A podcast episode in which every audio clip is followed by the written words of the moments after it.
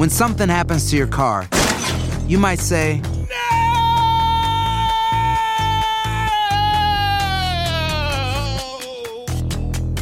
My car. but what you really need to say is something that can actually help. Like a good neighbor, State Farm is there. And just like that, State Farm is there to help you file your claim right on the State Farm mobile app. So just remember, like a good neighbor, State Farm is there. State Farm, Bloomington, Illinois. No hay nada como un teléfono nuevo. Y si quieres uno ahora, aprovecha la oferta de Boost para estar conectado con los tuyos. Cámbiate a Boost Mobile y llévate un Samsung Galaxy A15 5G gratis. Boost tiene las redes 5G más grandes del país, con máxima señal, para que sigas tus sueños sin miedo al éxito. No esperes, visita ya tu tienda Boost Mobile local y llévate tu Galaxy A15 5G gratis. Solo en un Boost Mobile cerca de ti. Oferta por tiempo limitado, solo clientes nuevos. Requiere suscripción al servicio, un dispositivo por línea, impuestos adicionales. Aplican otras restricciones. Visita una tienda para detalles. Cassandra Sánchez Navarro junto a Catherine Siachoque y Verónica Bravo en la nueva serie de comedia original de VIX, Consuelo, disponible en la app de VIX ya.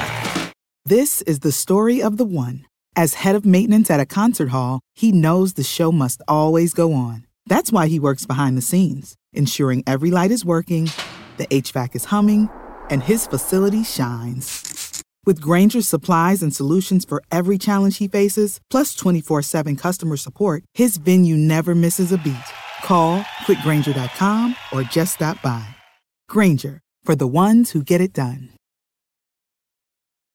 en la siguiente temporada de En Boca Cerrada. Y hoy se dio a conocer que son más de 15 las chicas o las niñas y que viajan de un lado al otro con Sergio y con Gloria Trevi.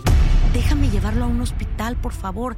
Creo que es lo mejor que puedo hacer. En las condiciones en las que Sergio lo obligaba a vivir, no hubiera soportado el siguiente invierno en España. Lo que nunca se dijo sobre el caso Trevi Andrade por Raquel Mariboquitas. Escucha en boca cerrada, en el app de Euforia o donde sea que escuches podcasts. Estás a punto de escuchar Enigmas sin resolver. No te olvides de buscarnos en nuestras redes sociales, Instagram y Facebook y YouTube en la página de Euforia Podcast y de escucharnos en la app de Euforia o donde sea que escuches tus podcasts. Advertencia. Este programa contiene casos de crimen, apariciones, misterio, conspiración y violencia. El contenido de estas piezas puede ser sensible para algunos miembros del público. Aconsejamos discreción.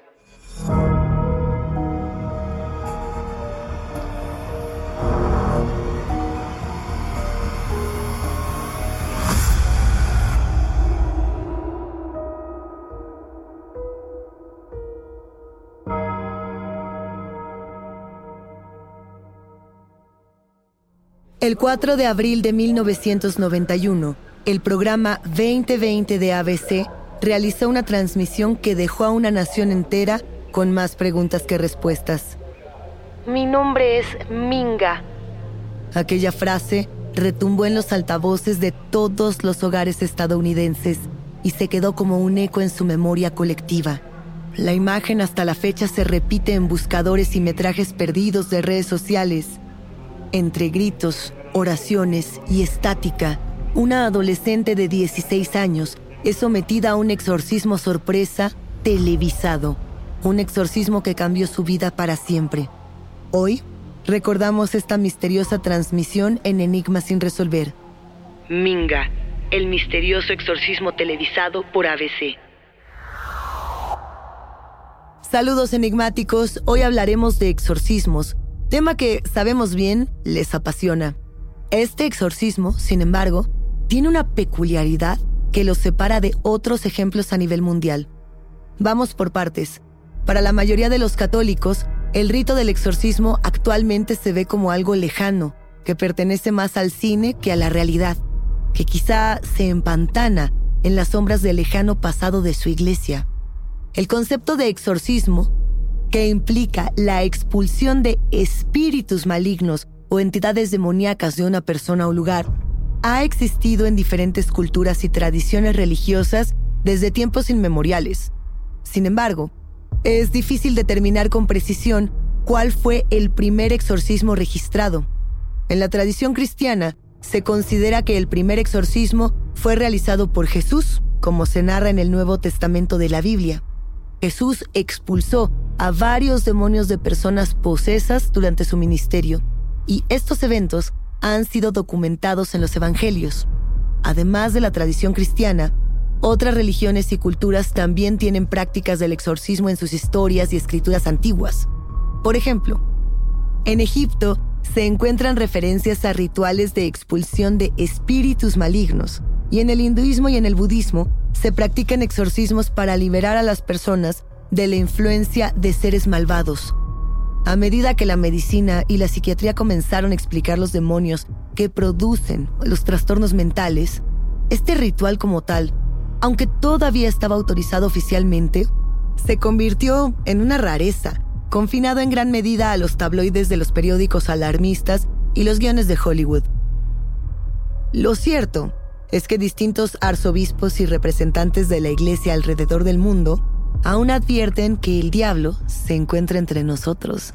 Muchos de ellos siguen autorizando exorcismos en sus respectivas arquidiócesis. Entonces, ¿Qué pasó en 1991? ¿Y por qué este caso sigue generando tanta polémica más de 30 años después? Quizá para este punto todos conocemos el programa 2020, pero va para quienes están por descubrirlo. 2020 es un programa de noticias y reportajes de la cadena de televisión ABC. Tiene este característico formato documental que cubre una amplia gama de temas, incluyendo charlas de coyuntura, historias con enfoque social, investigaciones periodísticas y hasta perfiles de personas destacadas. Bueno, desde hace más de 40 años, 2020 se emite de manera semanal. Esto quiere decir que se ha mantenido al aire desde 1978, convirtiéndose en uno de los programas de noticias de mayor duración en la historia de la televisión estadounidense. Durante su emisión, el programa usa un enfoque narrativo para presentar noticias, reportajes, y lo que hace es que retoma imágenes de archivo y reconstrucciones dramáticas para contar las historias de manera efectiva. Esto es importante para entender lo que se transmitió aquel día. Volvamos en el tiempo. En 1991, 2020 de ABC era conducido por Barbara Walters y Hugh Downs, estos dos periodistas fueron figuras icónicas del programa durante muchos años. Ahora vamos a situarnos en la fecha, 4 de abril de 1991, cuando 29 millones de personas encendieron la televisión sin saber lo que les esperaba. Todo esto sucedió en realidad.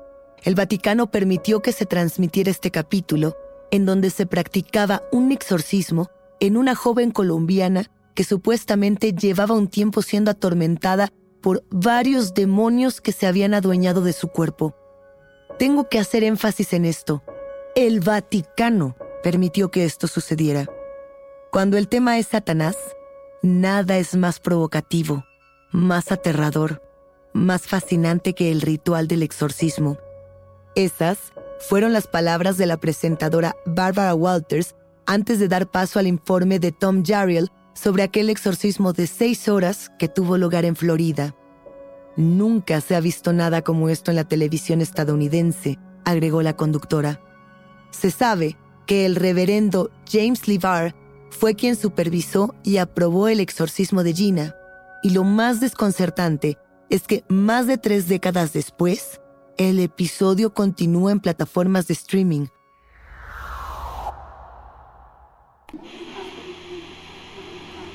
En la pantalla, vemos a una joven de 16 años que se hace llamar Gina. Gina viste un camisón blanco, lleva el cabello recogido, parece estar empapada en sudor. De inmediato notamos que está amarrada a una silla. Lleva tres cruces en su cuello que se mueven de manera brusca mientras ella, o los demonios que lleva adentro, intentan escapar. Sus gritos son incomprensibles su sudor y sus jadeos preocupantes. Muchas de las palabras que escapan de su garganta parecieran estar pronunciadas en idiomas que solamente ella conoce. Una voz muy gruesa pareciera decir, no me quiero ir. En la escena se encuentra un padre, distinto a James Levar, a quien llamaremos Padre A. El Padre A pega una y otra vez un crucifijo a la frente de Gina. Lo hace de una manera muy violenta como si no se tratara de una joven de 16 años. El padre A reza en latín oraciones exclusivas de los miembros de la iglesia que realizan exorcismos, palabras que son necesarias para liberar el cuerpo de una persona que está sometida al poder de los demonios. La joven se queja entre dolor y placer, como si el crucifijo le quemara la piel y las oraciones le perforaran el alma. La familia de Gina se aprecia al fondo de la toma. La miran e intentan sostener su mano, temerosos por lo que ocurre. Gina saca la lengua, grita, se agita y se sacude cada vez más agresiva. Intenta liberarse de las gotas de agua bendita que una monja le rocía entre cada oración. Mi nombre es Minga. Dice una vocecita escalofriante desde el interior de Gina. ¿Quién es Minga? pregunta el padre A. Gina la describe como una mujer de baja estatura, que habla como una niña pequeña, una demonia. A la par de Minga, comenzamos a escuchar a Zion, un presunto demonio de la selva africana, que repite incesantemente la frase Santalí Bucatalafayat. El padre A se torna un tanto más violento en sus acciones y dice, no dañes a esta persona ni a nadie más que se encuentre en este lugar. El padre A dice también, ¿quieres dolor? Yo te daré dolor. Entre saliva, carcajadas socarronas y una mirada inyectada de rabia, la joven pareciera estar cerca de convulsionar. El padre A reza, luego grita, en el nombre del Padre, del Hijo y del Espíritu Santo. Lo hace tres veces mientras frota el crucifijo por la frente de Gina. Su rostro poco a poco se transfigura de una furia intensa a una sonrisa tranquila. Al parecer, su alma está sanada y los demonios han abandonado su cuerpo. La familia de Gina se acerca un tanto desconcertada. Las monjas observan en silencio la escena. Besa el crucifijo, le exige el padre A al adolescente, quien besa la cruz en paz. Gina sonríe y abraza a su familia, como si hace unos minutos no hubiera estado en medio de un exorcismo, como si fuera una persona completamente diferente. Y así como comienza la transmisión, el programa 2020 de ABC se va a una pausa. No te vayas, estás escuchando Enigma sin resolver. When you buy a new house, you might say, Shut the front door! Winning! No, seriously, shut the front door. We own this house now. But you actually need to say, Like a good neighbor, State Farm is there. That's right. The local State Farm agent is there to help you choose the coverage you need. Welcome to my crib. no one says that anymore, but I don't care. So just remember, like a good neighbor, State Farm is there. State Farm, Bloomington, Illinois. Boost Mobile tiene una gran oferta para que aproveches tu reembolso de impuestos al máximo y te mantengas conectado. Al cambiarte a Boost, recibe un 50% de descuento en tu primer mes de datos ilimitados. O, con un plan ilimitado de 40 dólares, llévate un Samsung Galaxy A15 5G por $39.99. Obtén los mejores teléfonos en las redes 5G más grandes del país. Con Boost Mobile, cambiarse es fácil. Solo visita boostmobile.com. Boost Mobile, sin miedo al éxito. Para clientes nuevos y solamente en línea, requiere AroPay. 50% de descuento en el primer mes requiere un plan de 25 dólares al mes. Aplican otras restricciones. Visita boostmobile.com para detalles. Cassandra Sánchez Navarro junto a Catherine Siachoque y Verónica Bravo en la nueva serie de comedia original de VIX, Consuelo, disponible en la app de VIX ya. This is the story of the one. As a maintenance engineer, he hears things differently. To the untrained ear, everything on his shop floor might sound fine, but he can hear gears grinding or a belt slipping. So he steps in to fix the problem at hand before it gets out of hand. And he knows Granger's got the right product he needs to get the job done, which is music to his ears. Call, clickgranger.com, or just stop by. Granger, for the ones who get it done. 29 millones de personas sintonizaron este exorcismo el 4 de abril de 1991. Se transmitió un jueves. Miles de niñas y niños llegaron a la mañana siguiente a la escuela y gritaron en los patios, Yo soy Minga, yo soy Minga. millones de amigas se llamaron por teléfono para preguntarse, ¿viste el episodio de ayer? Espantoso, ¿verdad? Las personas en sus trabajos no podían dejar el tema. Todo mundo hablaba del exorcismo de Gina. ¿Qué opinan, enigmáticos? ¿Cuál era el verdadero mensaje de esta transmisión? Hay muchas posibilidades.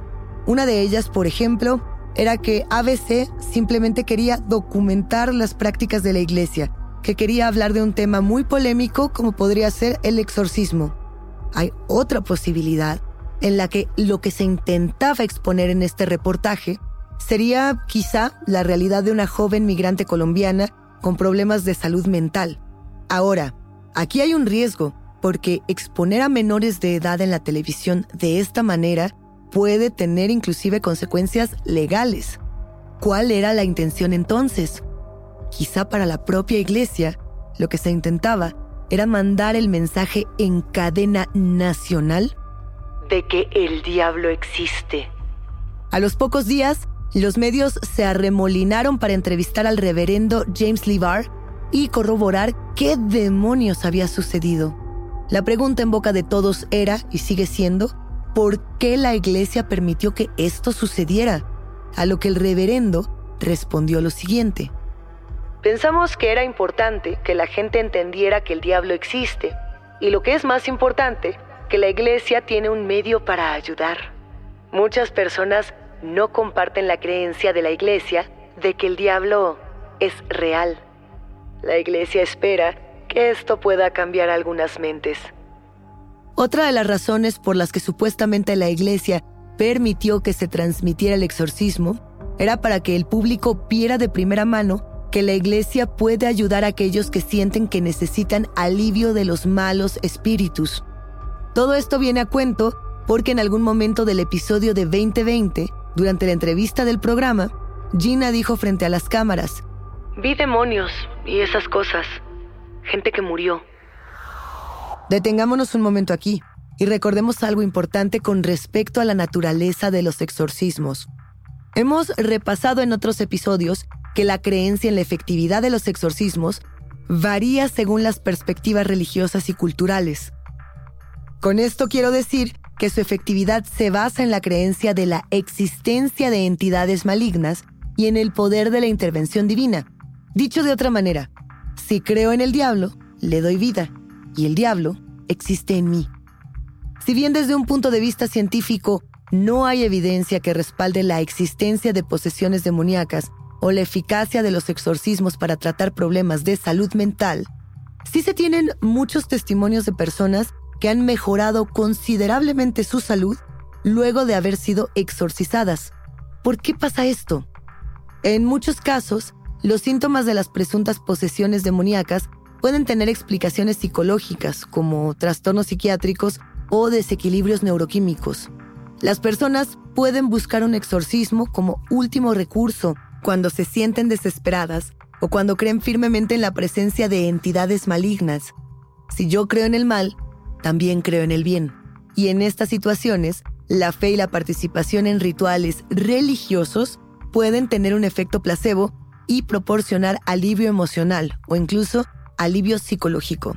La pregunta aquí es, ¿Gina entendía de verdad lo que le estaba ocurriendo? ¿Realmente podía dar consentimiento de una práctica tan simbólica como un exorcismo?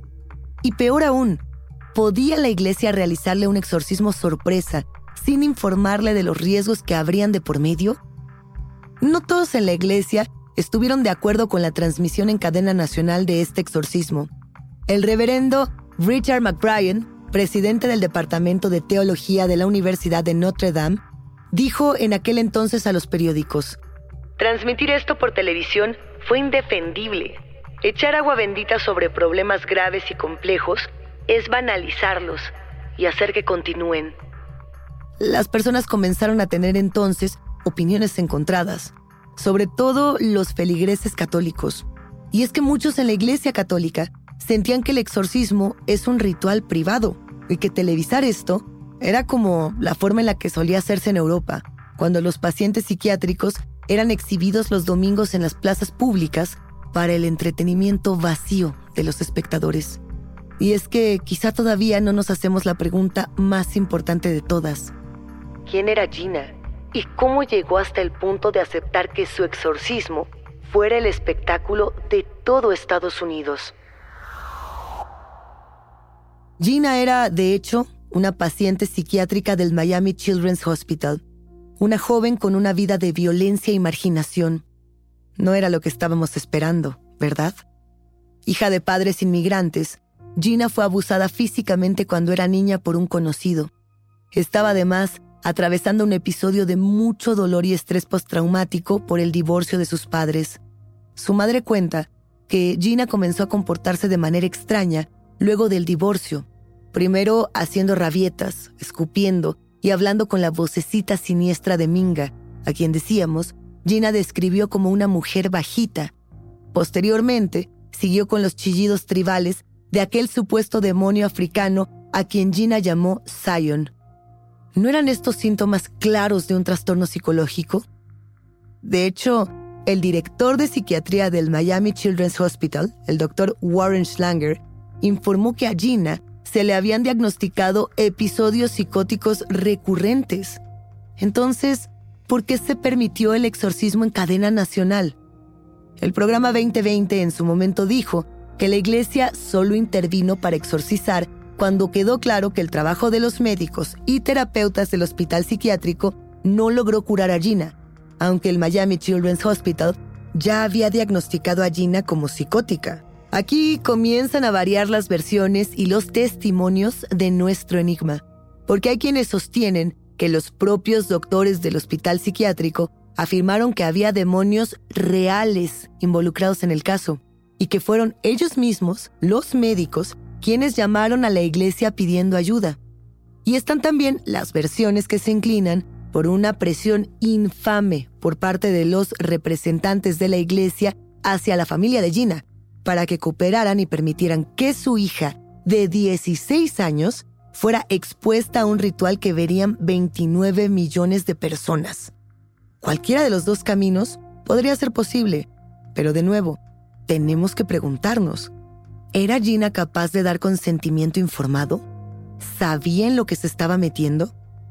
Gina tenía demonios en su interior, pero si eran figurativos o literales, dependía del espectador decidir. En una extraña mezcla de curiosidad y el deseo de estar aterrorizados, millones de personas vieron uno de los episodios más importantes en la historia de 2020 y quizá de la televisión norteamericana, si este video se transmitiera hoy, enigmáticos, muy probablemente rompería el Internet, aunque quizá, así como llegara, también sería olvidado. Seguramente es falso, dirían los que dicen saberlo todo con solo dar un clic. ¿Generaría opiniones? Quizá. Muy probablemente sería el tema de los analistas en medios y en redes sociales. Vamos a ponernos en el lugar de los que estaban en 1991 ¿Imaginan la profunda inquietud que causó este video?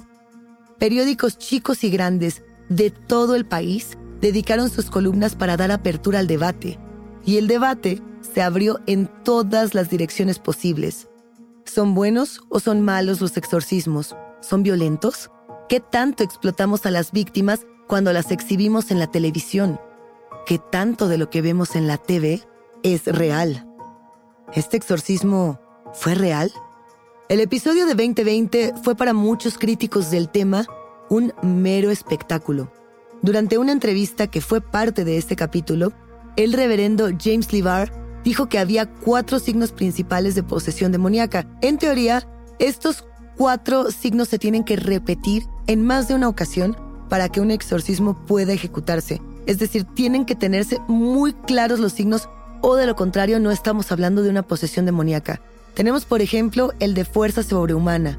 Cuando hablamos de fuerza sobrehumana, no nos referimos a que una niña pueda cargar una silla o aventar una almohada. Nos referimos a que una persona pudiera tener la fuerza, por ejemplo, para arrastrar un vehículo. Ese tipo de fuerza.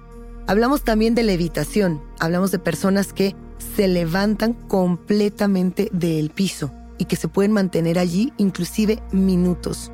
El tema de la clarividencia es otro muy importante porque la clarividencia está hablando de los procesos adivinatorios y de aquello que nosotros sabemos sin darnos cuenta. Es decir, no lo sabríamos nosotros, sino la entidad que habita en nuestro interior.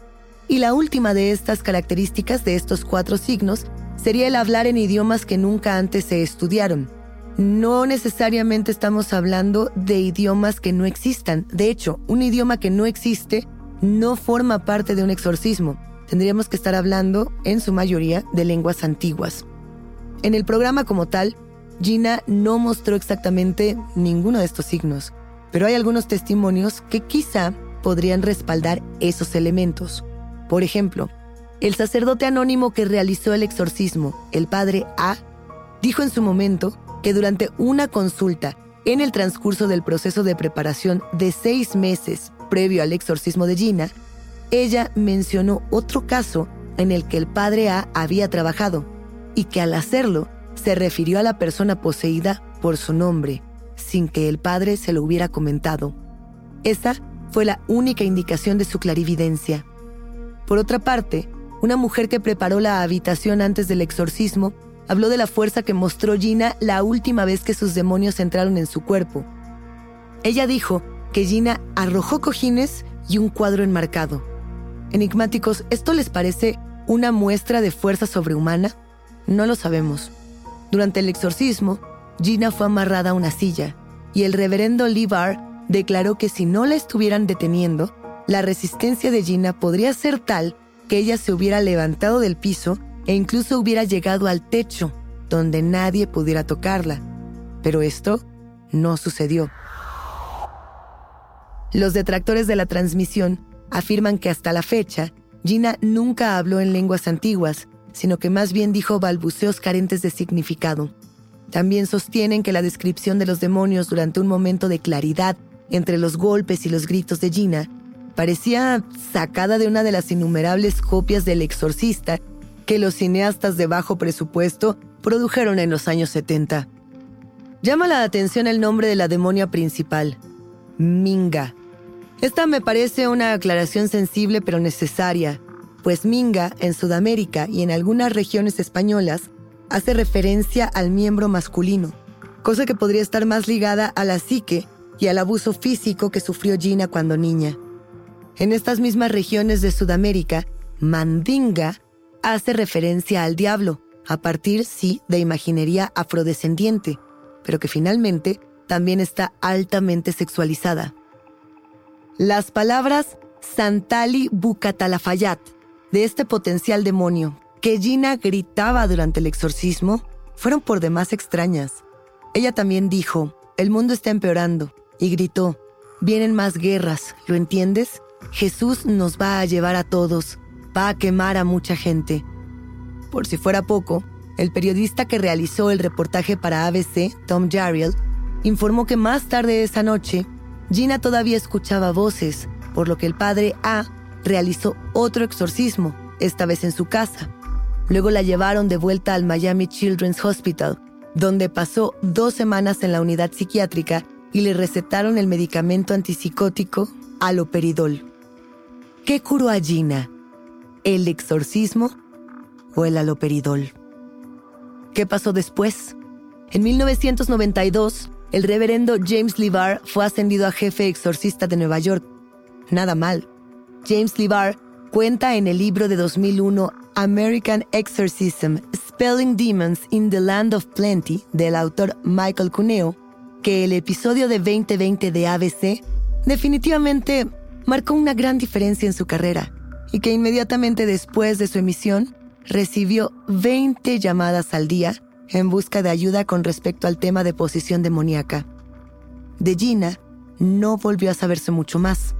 Estoy mucho mejor ahora, estoy muy feliz ahora, me siento libre. Esto fue lo que ella dijo en una entrevista de seguimiento que tuvo lugar dos meses después del exorcismo en ABC. Y después, su historia se perdió para siempre. Después del episodio de Minga, la gente en Estados Unidos tenía fiestas de exorcismo por todas partes. Minga se volvió parte de la memoria colectiva de un país que estaba cambiando su manera de ver el mundo, así como su manera de consumir los medios de comunicación. Pero si bien podría decirse que prácticamente todo lo que se ve en la televisión es de alguna manera explotador, Varias explotaciones son más irresponsables que otras y ciertos tipos de personas son más explotables. ¿Qué pasa con las personas que viven con trastornos mentales? ¿Qué pasa con el consentimiento de los menores de edad?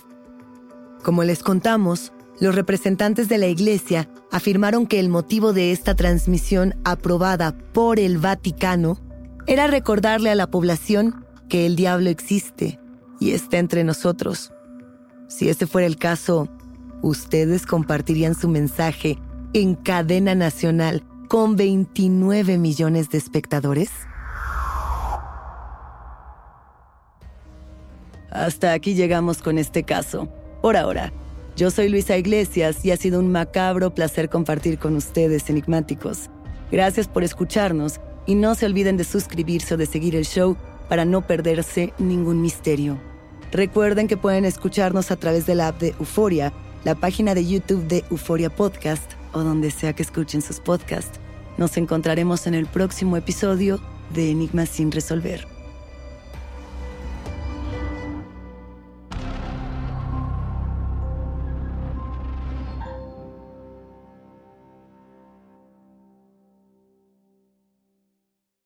En la siguiente temporada de En Boca Cerrada.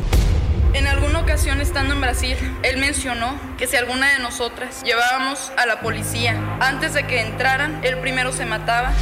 Ándale, ve y trae a Ana Dalai. Katia se levanta, va al cuarto, regresa y se queda parada en medio de la sala congelada. Y descubre el rostro de Ana Dalai y vemos la imagen más terrible del mundo. Lo que nunca se dijo sobre el caso Trevi Andrade, por Raquel Mariboquitas. Escucha en boca cerrada, en el app de Euforia o donde sea que escuches podcasts.